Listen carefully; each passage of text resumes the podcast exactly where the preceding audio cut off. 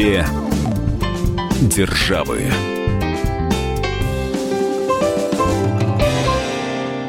Мы приветствуем всех слушателей радиостанции «Комсомольская правда». С вами Алексей Осипов, собственный корреспондент «Комсомольской правды» в Нью-Йорке. И журналист «Комсомольской правды» Ольга Медведева. Сегодня мы поговорим о самых уважаемых и самых доходных профессиях в России и в США. Но связано это не только с началом учебного года, а учебный год начался как для школьников, так и для студентов, но еще и с тем, что проведен опрос Левада-центром, а, из которого выясняется, что вот в России врач самая уважаемая профессия в обществе. И так считают 42%.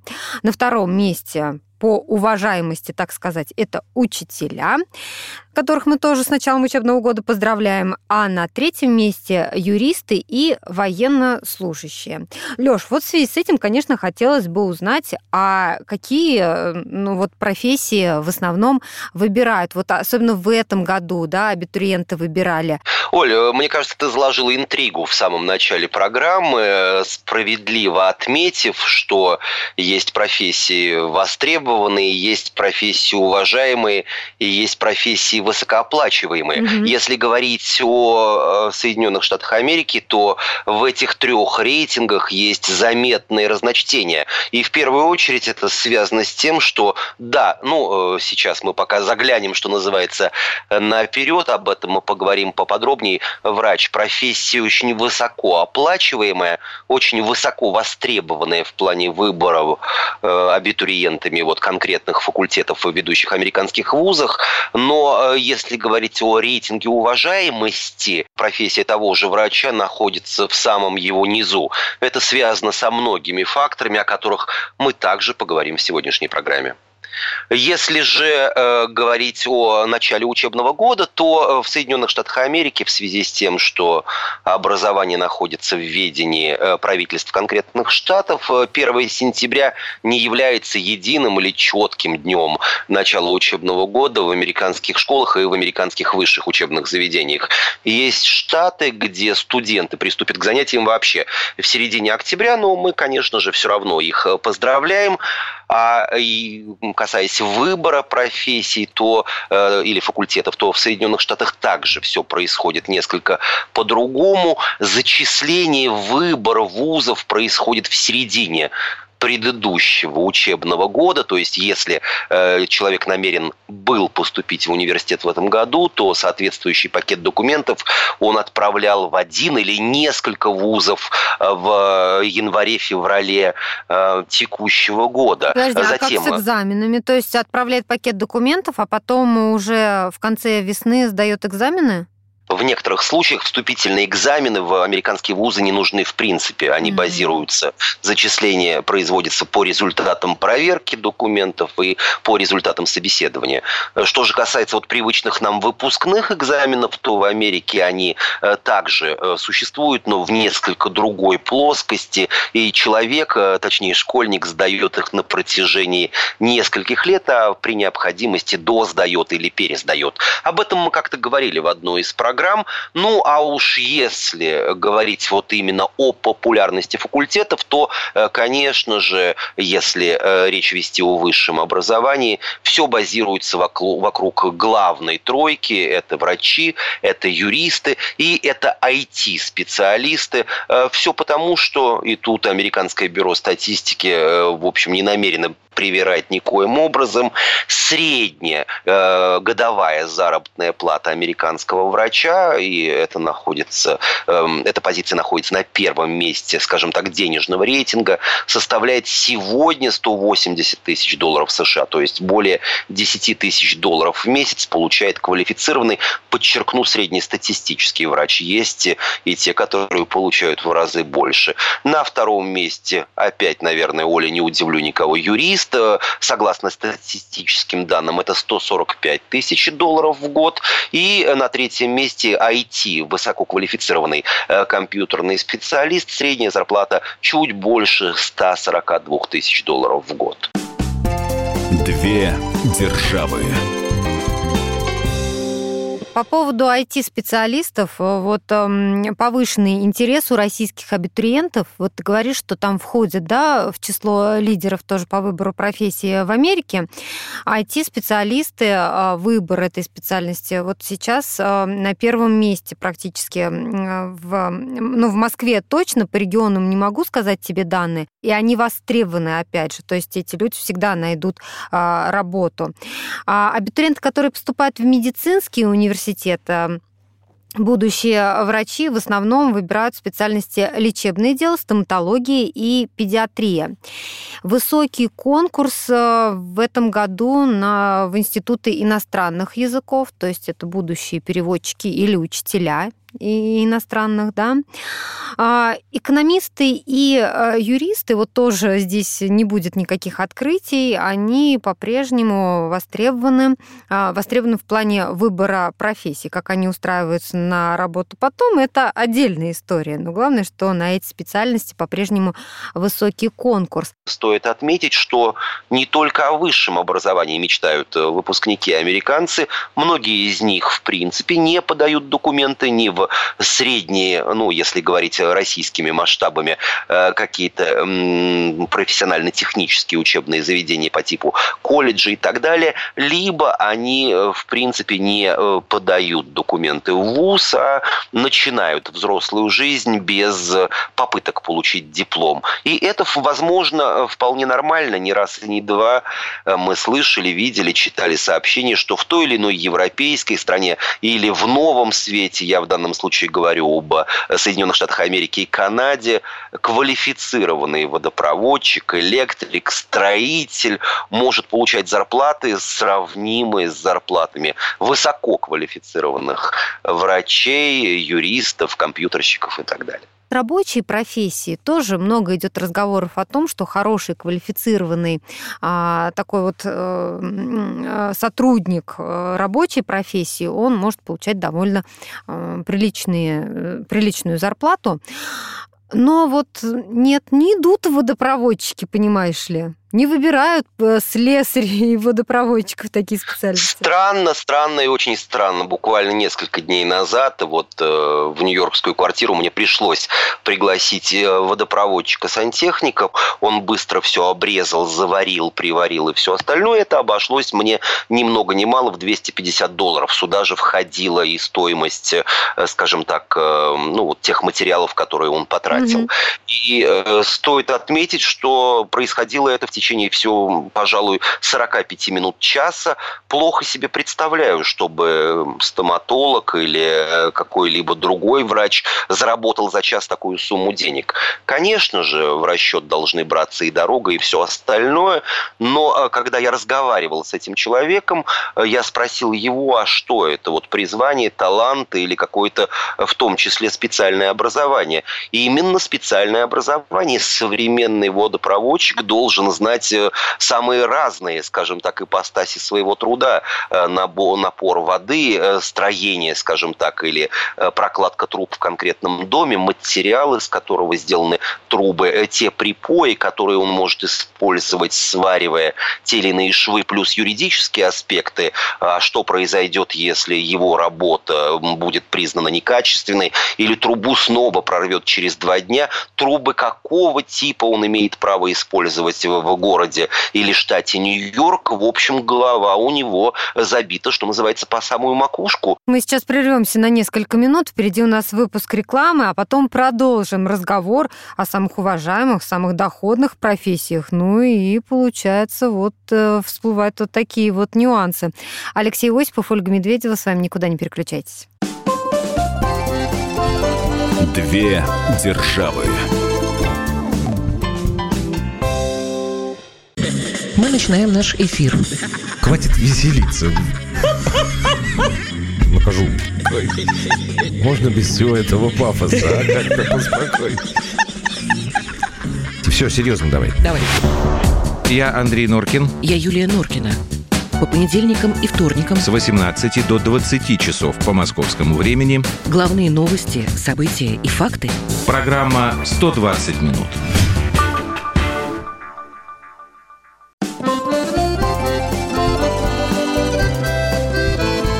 Две державы. С вами Алексей Осипов, Ольга Медведева, и говорим мы сегодня о самых уважаемых, самых доходных профессиях в России и в США. Часто это не одно и то же. И, Лёш, вот я опять вернусь к опросу, который провел Левада-центр. И э, люди, которых опрашивали, назвали среди наиболее доходных следующие три профессии. Ну, это те, которые лидируют. На первом месте банкир или банковский работник. На втором месте депутат ну или политик. На третьем месте бизнесмен или предприниматель. А вот врачи и юристы, о которых мы говорили в начале, профессии уважаемые, и, а, значит, по этим специальностям довольно много поступает абитуриентов в вузы, вот они только на пятом и на шестом месте. Скажи, а вот какие профессии среди доходных называют американцы? Первую тройку я уже называл. Это врачи, юристы и IT-специалисты. Кстати, для меня удивление, что есть э, политики. Э, продолжаю рейтинг. На четвертом месте э, архитекторы. Американцы считают, что они прилично зарабатывают и стоит идти в, скажем так, на, на это поле деятельности. Еще одна специальность, которая также вырывается в лидеры, это фармацевт. Э, люди, угу. которые работают в аптеке, фасуют, продают, рекомендуют. Нет, они не выписывают, но все же лекарства. Финансист, э, все то, что называется финансовым э, менеджментом, также в топ-10. Э, менеджер по управлению рисками. Э, есть такая специфика крупного, среднего и даже мелкого бизнеса, как управление рисками, связанные с кризисами, человеческими факторами, даже стихийными бедствиями. И в данной ситуации вот такая вот специальность также входит в эм, топ нашего рейтинга американского.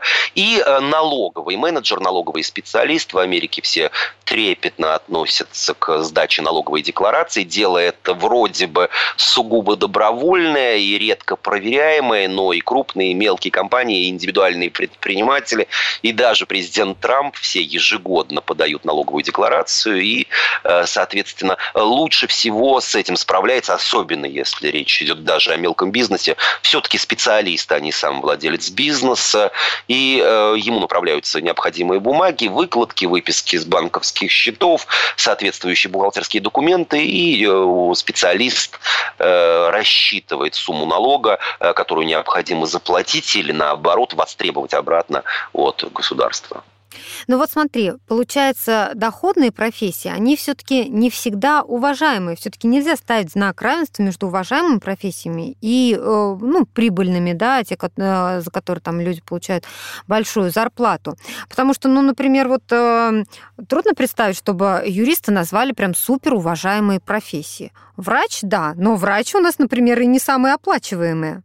В Америке с точностью наоборот, я имею в виду в отношении врачей. Да, мы неоднократно с тобой говорили в наших программах о трудностях с приобретением медицинской страховки в Соединенных Штатах Америки. Это стоит дорого. Э, банальные таблетки порой просто зашкаливают в цене. Счета, которые люди получают из больницы, госпиталей после, ну, скажем так, обычного, хотя это мало приятно, перелома ноги, также, в общем, по российским меркам могут тянуть на пересадку сердца. Вот именно поэтому высокие цены, неоправданно высокие цены на услуги э, людей, в людях вызывают раздражение. Они считают, что врачи и юристы просто гребут деньги лопаты и, в общем, э, зарабатывают в переводе на часы, минуты, э, дни и года огромные деньги. Но, с одной стороны, это неуважение можно понять. С другой, представь себе, что четырехлетнее обучение Э, молодому человеку в медицинском, на медицинском факультете, в медицинской школе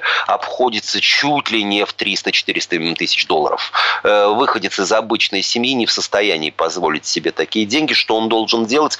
Он должен брать суду на оплату своего э, высшего образования. Эту суду нужно возвращать и возвращать, в общем, весьма приличными процентами. И нередко ситуация доходит до того, что уже убеленный сединами специалист, будь то юрист, будь то врач, в общем, общем, возвращает, эм, э, заканчивает выплачивать эту сумму в середине своей профессиональной карьеры. Плюс некоторые другие подводные камни, например, стоимость тех же страховок для врачей от э, каких-то несчастных случаев, врачебных ошибок и так далее, и так далее. Две державы мы уже тоже говорили с тобой в одной из программ э, по поводу того, что Америку смело можно назвать страной сутяк. Юристы здесь э, работают по малейшему поводу, подают, готовят, выискивают ситуации и выигрывают, и проигрывают иски. Их стоимость э, тоже порой весьма велика, и оплата может быть как разовой, так и почасовой. И, в общем, люди в современном мире, обычные люди, не имеющие каких-то, скажем так, базовых базовых даже юридических знаний вынуждены обращаться к адвокатам для того, чтобы разрешить ту или иную жизненную проблему. С одной стороны, это здорово и нормально, когда человек сам не ломает копья, а передоверяет дело специалисту. С другой стороны, это может стоить огромных денег, солидных денег, начиная от, в общем-то, вот, ну, ситуационных жизненных э, проблем, такие как разводы, и заканчивая, ну, часто э, этот случай копируют или э, цитируют средства массовой информации, когда э, люди обжигаются, как им кажется, очень горячим кофе э, в, сети, в сетях быстрого питания по типу Макдональдса, когда они подскальзывают и ломают конечности где-нибудь в торговом центре или офисном здании. И по каждому из таких поводов, разумеется, быстро э, складывается иск, юрист, а то и целая команда юристов приступает к работе, и каждому приходится платить. Ну вот я так понимаю, что в Америке а, в плане врачей можно поставить знак равенства а, как уважаемых и оплачиваемых профессий. А вот юристов, вот они к уважаемым относятся или ну просто по необходимости? Нет, они в конце вот своеобразного рейтинга уважаемости, состоящего из 11 позиций. А вот э, если продолжать медицинскую тематику, то мы как-то упустили э, такую уважаемую и принципиально важно востребованную в Америке и принципиально важную, э, хорошо оплачиваемую работу медицинских сестер и медицинских братьев. То есть то, что принято называть средним медицинским персоналом. Хорошо Спрос на них. в Америке? Да, хорошо оплачиваемые и, самое главное, очень востребованные вакансии были, есть и будут, и никакие глобальные вызовы, о которых мы поговорим в следующей части программы, им не страшны, поэтому очень часто американцы, молодые американцы, понятно, что чаще всего э, речь идет о прекрасной половине человечества, хотя я не раз и не два видел огромное количество медбратьев, то есть э, молодых людей, выбирает именно специальность медбратьев брата медсестры. Э, это не просто какой-то помощник, это действительно квалифицированный специалист, получающий чуть ли не высшее медицинское образование, а порой высшее медицинское образование, но находящегося вот в статусе, который почему-то в современном мире, э, я имею в виду вот у обычных людей, считается каким-то невысоким, то есть медбрат и медсестра. Угу. На самом деле современная медицина требует от медбратьев и от медсестер высочайшей квалификации, глубочайшего э, уровня знаний и огромного опыта. Мы сейчас прервемся на несколько минут. Впереди у нас выпуск рекламы и новостей. Я напомню, что говорим мы сегодня о профессиях, о самых уважаемых, о самых доходных. И продолжим наш разговор после небольшого перерыва. С вами Алексей Осипов и Ольга Медведева. Уличный опрос. Работают ли москвичи по выбранной им ранее профессии и почему? Мы спросили об этом людей на улицах столиц. Училась на факультете юриспруденции. Э, по профессии работала около 7-8 лет. И вот буквально последний год э, занимаюсь своим делом, открыла салон красоты. Э, мне на самом деле была всегда очень интересна бьюти-сфера, поэтому я хотела попробовать себя именно в качестве предпринимателя, бизнесмена, попробовать работать на себя. И вот открыла, собственно, свое дело. Моя профессия – инженер-радиоэлектронщик. Но на самом деле я просто инженер, не радиоэлектронщик. А, я работаю баристой в кофейне. Это временная работа, потому что я сейчас учусь на четвертом курсе на пиарщика, но после окончания университета я планирую работать по специальности. Я с детства очень любил небо и всегда хотел стать летчиком, но пошел учиться на программиста, потому что испугался, что меня не возьмут. И отучился на программиста и пытался работать программистом, ну, понял, что небо я люблю больше. И отучился на летчика гражданской авиации. Ну, правда, летчиком гражданской авиации не стал, и я летаю на грузовых самолетах. Две державы. Товарищ адвокат! Адвокат! Спокойно, спокойно. Народного адвоката Леонида Альшанского хватит на всех. Юридические консультации в прямом эфире. Слушайте и звоните по субботам с 16 часов по московскому времени.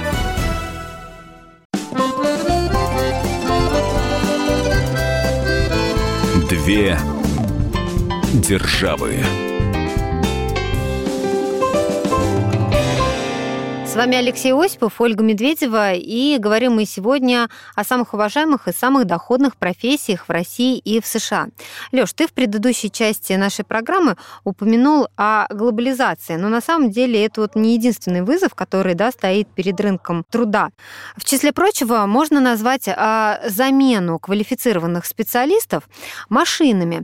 Вот ты знаешь, а, в прошлом году, когда я приехала на Сахалин, а, мне показывали вот местный завод по производству производству сжиженного газа. Он стоит на берегу Японского моря, и, конечно, на территории там зайти нельзя, но издалека можно посмотреть. И вот говорили, что когда его строили, там были задействованы ну, вообще рабочие силы из Америки, из Японии, ну, из России, да, из Германии.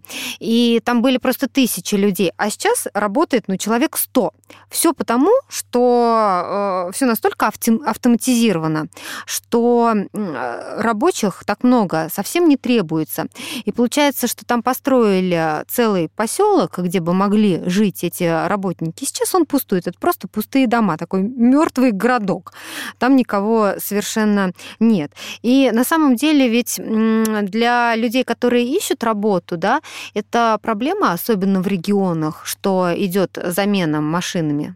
Как э, Это проблема во всем мире. Сегодня, позвонив в любой американский банк, в любую американскую крупную компанию, первую и, скажем так, самую большую часть разговора ты ведешь с машиной, которая распознает твою речь, распознает твои команды, дает необходимую информацию, и только в самых крайних случаях, когда речь идет о какой-то действительно сложной э, ситуации, когда справочной информации в базе э, этого умного э, автомата не хватает, он переводит тебя на разговор с живым сотрудником. Зайдите сегодня в любой из нью-йоркских супермаркетов, крупных магазинов, э, каких-то представительств аптечных э, сетей, то вы увидите, что э, набрав товары в корзинку, можно расплатиться в кассах самообслуживания. То есть ты сам самостоятельно сканируешь каждую единицу товара, складываешь ее в пакет, проводишь кредитную карточку или вставляешь наличные деньги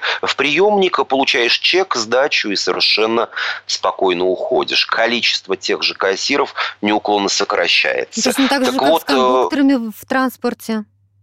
Совершенно верно. Э, и не равен час, когда такси, автобусы, трамваи, вагоны метро также будут водить, скажем так, э, не люди, а роботы, искусственный интеллект. Э, все наработки уже существуют. Насколько я знаю, ряд крупных компаний уже представили все те же беспилотные такси. Они были даже опробованы в Калифорнии, но вот пока руководство штатов не дает разрешения постольку поскольку, поскольку в том числе и юридическая база не проработана до конца, кто будет отвечать. Вот, например, если такая машина попадет в аварию, на искусственный интеллект не подашь же в суд. Ну и так далее. Так что роботизация – это, на мой взгляд, один из главных вызовов перед рынком труда человеческим. Но ведь, с одной стороны, Но это, это неплохо. Вовсе... Ведь, с одной стороны, это неплохо, то, что вот идет такая автоматизация, и не нужны там человеческие руки. Например, ну, на заводах на каких-то, да, то, что делали раньше вручную, сейчас заменяют машину. Да, но существуют, в общем, реальные ситуации и реальная жизнь. Представим себе какой-то градообразующий завод, ну, например, по производству автомобилей, э, с которого кормится в прямом смысле слова город российский или американский с населением 100 тысяч человек. Mm-hmm. Все или большая часть пересходит на автоматизированное производство. Что делать с этими людьми? Э, чуть больше года назад с руководителем отдела международной политики э, «Комсомольской правды» Валерием Рукобратским мы побывали в Детройте, откуда делали э, репортаж и снимали фильм о городе, э, который э, несколько десятилетий назад был символом не только американского, а и мирового автопрома. Так вот, если падение, скажем так, Детройта с, экономи... с высот экономического чуда, в общем, как-то объяснимо конкуренции с японскими автопроизводителями, то проезжая по городам-спутникам Детройта, мы вообще увидели страшную картину, когда города с населением в 50-100 тысяч человек превратились попросту в руины, постольку, поскольку э, все люди, все взрослые жители работали на заводах, которые были поставщиками вот, э, детройтских заводов.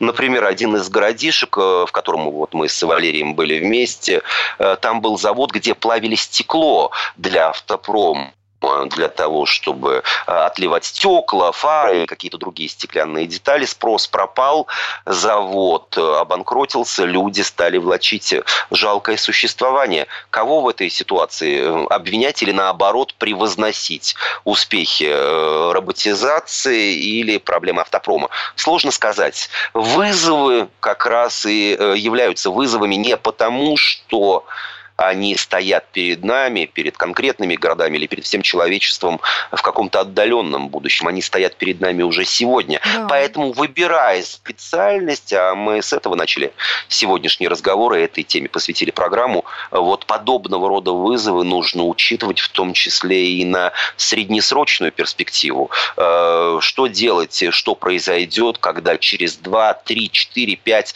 или 6 лет э, сегодняшний абитуриент будет стоять стоять э, перед э, дверьми э, своего вуза с дипломом в руках, куда он пойдет работать, будет ли востребована его специальность, либо ему придется срочно переквалифицироваться. Какие профессии ушли или уходят в прошлое? Мы просили об этом рассказать Ивана Кузнецова, руководителя пресс-службы портала superjob.ru мы видим, как вокруг нас ежедневно меняется значимость той или иной профессии, либо она исчезает совсем. Десять лет назад таксисты это были люди, которые обладали э, высокими знаниями, большим опытом. Они могли вам лучше компьютера рассчитать, э, где будет пробка в то или иное время суток и сколько надо взять с клиента, чтобы отвезти его с трех вокзалов на белорусский вокзал и при этом не прогореть. Что мы видим сегодня? Это люди, за которых большинство задач решает э, планшет э, или смартфон. По сути дела, они лишь следят за тем, чтобы машина их э, ездила по правилам дорожного движения. Вопрос того, как быстро заменит их робот, он исключительно в экономической целесообразности для оператора такси купить, наконец, беспилотный автомобиль, который уже есть, который ездит, и запустить его массово по городу. Этот принцип можно проследить для очень многих профессий. Чем проще та работа, которую делает человек, тем выше вероятность, что ее заменит робот. Если вот э, в бухгалтериях, мы знаем, было очень много сотрудников, которые, по сути, занимались э, тем, что бумажку там, ставили на нее печать и отправляли по правильному адресу звоночек. Сегодня технология, которая может это делать вместо вас, уже достаточно распространена, достаточно она недорогая. Две державы американские абитуриенты, они просчитывают такие шаги, они думают о перспективах через 5-6 лет, когда закончится учеба, и думают ли они о том, сколько они будут зарабатывать через это время? Ты знаешь, мне кажется, и э, у меня есть все, вся уверенность по этому поводу, что в определенной степени об этом думают не абитуриенты, об этом думает государство. Оно просчитывает подобного рода риски и вызовы, оно тем или иным способом регулирует, скажем так, ситуацию на рынке труда. Ну вот мы с тобой говорили о роботизации, об автоматизации, а вот если взять э, данные последней, э, последних э, статистических исследований рынка труда в США, то самая востребованная, самая требуемая специальность сегодня – это как раз кассиры, продавцы и кассиры. Сегодня да, их сегодня на рынке, но здесь, э, не забывай, входят все-таки еще и продавцы, э, которые могут принимать платежи, а могут просто, так сказать, э, стоять за стойкой и уже перенаправлять людей в кассу. 4,5 миллиона рабочих мест в Соединенных Штатах заняты именно кассирами и продавцами. На втором месте это все, что связано с приготовлением пищи. То есть это и шеф-повара, это и официанты, и это сотрудники Макдональдсов, э, Бургер Кингов, Бургер Ранчи и других э, всевозможных фастфудов. Это люди, которые стоят за стойками в учреждениях. Это бармены, это баристы, то, есть э, люди, которые специализируются только на приготовлении кофе и так далее, и так далее. А их на рынке США ровно 3 миллиона человек. И вот на четвертом месте как раз в одной из предыдущих частей программы говорили о лицензированных медсестрах, сестрах, э, их порядка 2 миллиона и 700 тысяч в Соединенных Штатах Америки. Леш, ну мы вот с тобой говорили про, начали говорить про вызовы, э, которые стоят перед рынком труда. Вот мы говорили про роботизацию, а перед этим ты а, так вскользь упомянул глобализацию. Ты действительно ее считаешь тоже вызовом? А как же? Ведь дело в том, что давай вспомним недавнюю предвыборную борьбу э, в Соединенных Штатах Америки. Дональд Трамп чуть ли не в каждом своем предвыборном эм, выступлении говорил о том, что одно из первых, э, один из первых указов, когда он придет в Белый дом, будет касаться выхода США из э, ряда соглашений, э, которые вот глобализацию делают возможной и законной. И, конечно же, он сделает все возможное, чтобы американские предприятия, американские рабочие места не перетекали в соседнюю Мексику. И именно глобализация позволила бизнесменам принять принимать, ну, в общем-то, казалось бы, рыночно ориентированные, рыночно взвешенные решения. В Мексике есть э, дешевая рабочая сила, в Мексике есть много земли и построено много зданий. Почему бы не перевести производство, ну, я не знаю, шин, э, колес, э, рулей для автомобилей или автомобильных фар из Соединенных Штатов Америки в соседнюю Мексику. Расходы будут значительно меньше за рабочий труд придется платить меньше за аренду помещений, меньше налоги ниже. Э, выгода безусловная с точки зрения рынка выгода. Но существуют проблемы для той же Америки. Налоги перестают поступать в казну, люди теряют работу и так далее, и так далее. А знаменитые айфоны. Казалось бы, Кремниевая долина, компания Apple, это, в общем, лидер не только американского и мирового рынка. Ну и что? Почему-то не Стив Джобс, не его преемники до сих пор не производят ничего в Соединенных Штатах Америки, а большая часть составляющих айфона, включая самые тонкие, самые важные, самые высокотехнологичные детали, составляющие, производятся, ну, где-где, в Китайской Народной Республике. Мы сейчас прервемся на несколько минут. Впереди у нас выпуск рекламы. Напомню, что говорим мы сегодня о профессиях. Какие из них уважаемые, какие доходные. С вами Алексей Осипов и Ольга Медведева. Две державы.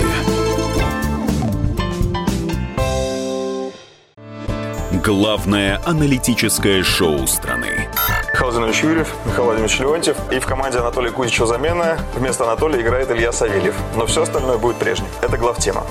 Они знают, как надо.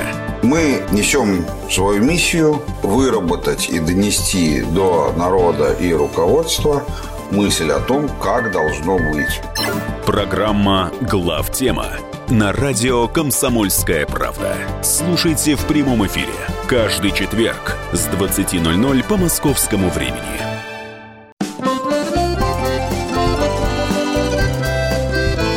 Две державы. Вами Алексей Осипов, Ольга Медведева, и говорим мы сегодня о профессиях, о самых уважаемых, о самых доходных. И э, вначале мы, конечно же, сказали о том, что учебный год, сентябрь, э, абитуриенты уже стали студентами и э, выбрали какие-то свои профессии. Но так ли легко им будет потом устроиться по специальности? Предлагаю поговорить об этом в этой части нашей программы. Вот какие сложности могут ждать э, поступивших э, в вузы? Мне кажется, Леш, вот на первом, в первую очередь надо говорить о том, что э, по окончании там, университета или института человек приходит устраиваться без опыта работы. И вот в этом самая большая сложность, потому что работодатель, как правило, хочет, чтобы его сотрудник что-то уже умел. А здесь приходит, ну, еще вчерашний студент. Вот что с ним делать работодателю? С одной стороны, конечно, может быть, это и неплохо а, обучить его с нуля. С другой стороны, это дополнительные затраты времени, сил, нервов на него. Еще неизвестно, получится ли из него хороший сотрудник сотрудник. Я не знаю, согласишься со мной или нет. Нет, я не буду не соглашаться и не не соглашаться. Я просто разовью другую э, теорию, а точнее, в общем, расскажу о мировом опыте, хорошо мне известном, в том числе и на собственной, что называется, шкуре. А ведь из этой цепочки э, мы исключили, Оль, с тобой почему-то учебное заведение. Во всем мире э, университеты, колледжи и другие учебные заведения обеспечивают, настаивают, прописывают это на скажем так, внутренне законодательном уровне стажировки для своих э, студентов. И в течение учебного процесса, э, ну, в России, я помню, это называется практикой, студент проходит обязательную практику на том или ином предприятии. Но вот вопрос, сколько длится эта практика, что разрешают э, человеку, находящемуся на практике, делать. Вполне возможно, он просто там разливает кофе и моет стаканы. Многие российские компании, да, я слышал, настаивают на том, что ну как они могут взять незнакомого человека на практику, ведь речь порой идет о коммерческой тайне, о каких-то внутренних секретах. В данном случае точно человек вроде бы не будет работать. Из какого-то э, перепугу его нужно в данном случае платить деньги.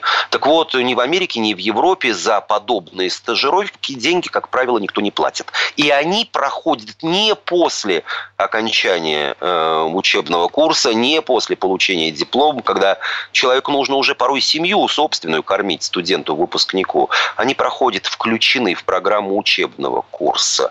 Таких стажировок, таких практик бесплатных, как правило, несколько, но они позволяют человеку за время учебного процесса накопить не только вот практический опыт получить, но и получить необходимые рекомендации, то есть вот э, э, строчки в резюме. И подавая вместе с пахнущим типографской краской, свеженьким дипломом свое резюме, свою автобиографию, свое заявление на замещение вакантной должности, вот выпускник западного вуза будет иметь уже и определенного рода опыт, который потенциальным работодателем, конечно же, будет учтен. Леш, ну а ты помнишь свою практику? Да, конечно, я прекрасно ее помню, но э, буду говорить о том высшем образовании, которое было получено мною уже в сознательном возрасте э, в Америке и на Западе, да и в России я вижу эту тенденцию.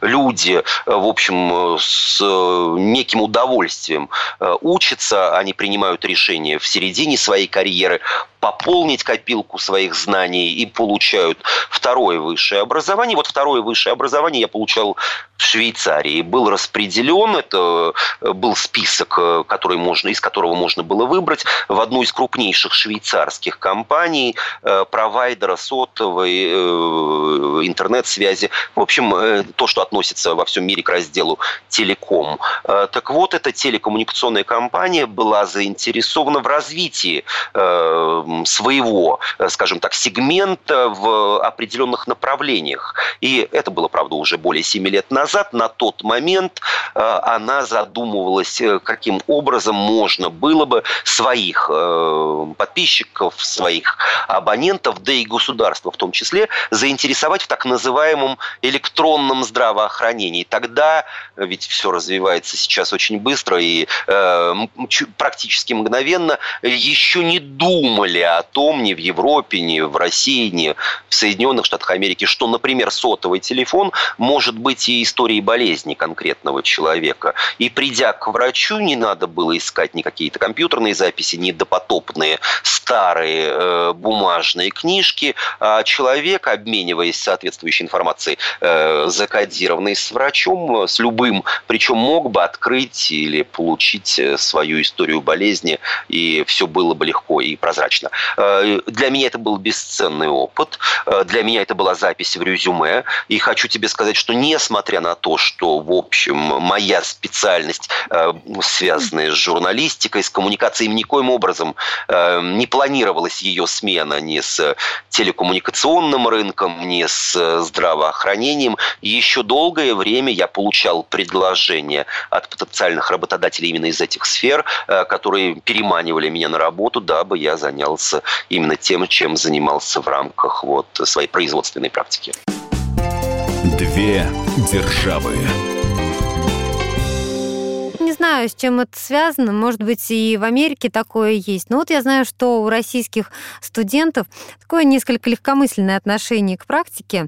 И э, далеко не все во время студенчества ищут себе действительно место, куда бы они могли устроиться. Ну, условно говоря, могли бы просчитать, куда им пойти на практику, чтобы там как-то зарекомендовать себя и потом впоследствии остаться. Но периодически я знаю эти случаи, когда приходят и просто просят поставить практику. Что это означает? То есть они приносят бумажку, на которой надо поставить печать и подпись. Да. Ну вот очень зря. И государство, на мой взгляд, должно поощрять те компании, которые берут на неоплачиваемую практику вот, студентов вузов, э, давать какие-то, я не знаю, налоговые или иные льготы. Это всегда э, можно найти способ решения. Но практика, на мой взгляд, должна быть реальной уже по одной простой причине, что показав себя с лучшей стороны, человек, в общем-то, может обеспечить себе еще и место работы сразу после выпуска из института или университета. Леш, какие еще, у нас немного времени осталось, какие еще трудности э, вот встают на пути человека, который только окончил вуз и устраивается на работу? С чем приходится сталкиваться американцам? Оль, ну вот как ни странно, для американцев это не трудность, это легко решаемый вопрос в том числе, ну, скажем так, самим собой в душевном плане. А вот в России, я знаю, это огромная проблема. Это переезд. То есть люди, приезжающие учиться в Москву, в общем, э, тешат себя надеждой на то, что в Москве они задержатся и на всю оставшуюся жизнь. Люди, приезжающие из глубинки, конечно, намереваются остаться в областных центрах, крупных городах и так далее. Это российская тенденция. Я знаю, что у нее есть объективные причины. В Америке человек, закончивший престижный или не престижный вуз в одном штате, может совершенно спокойно переехать в другой штат, получив предложение о работе. Вот моя нью-йоркская соседка, я, в общем, вижу ее каждые выходные с небольшим чемоданчиком. И когда мы с ней разговорились, она сказала, что на каждые выходные уезжает из Нью-Йорка в родной штат Агая. Эм, я спросил ее, а зачем вот э, все было задумано? Наверняка можно было бы найти работу и в Агае после завершения эм, университета. Она сказала, что нет, вот в Нью-Йорке ей предложили более доходное место с большими перспективами, но э, она продолжает поиски языке, и как только в родном или соседнем штате найдет подобную по деньгам, скажем так, работу по предложению и по перспективам, она немедленно оставит город Большого Яблока и вернется в американскую То глубинку. Есть, по сути, она уезжает и... и занимается еще дополнительно поисками там на месте?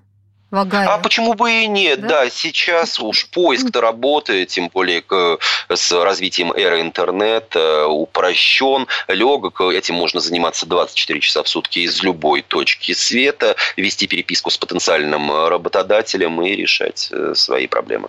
Ну что, наша программа заканчивается. Мы желаем всем хорошего учебного года, ну а тем, кто в этом году будет заканчивать вузы, устроиться на хорошую работу. С вами были Алексей Осипов и Ольга Медведева. Две державы.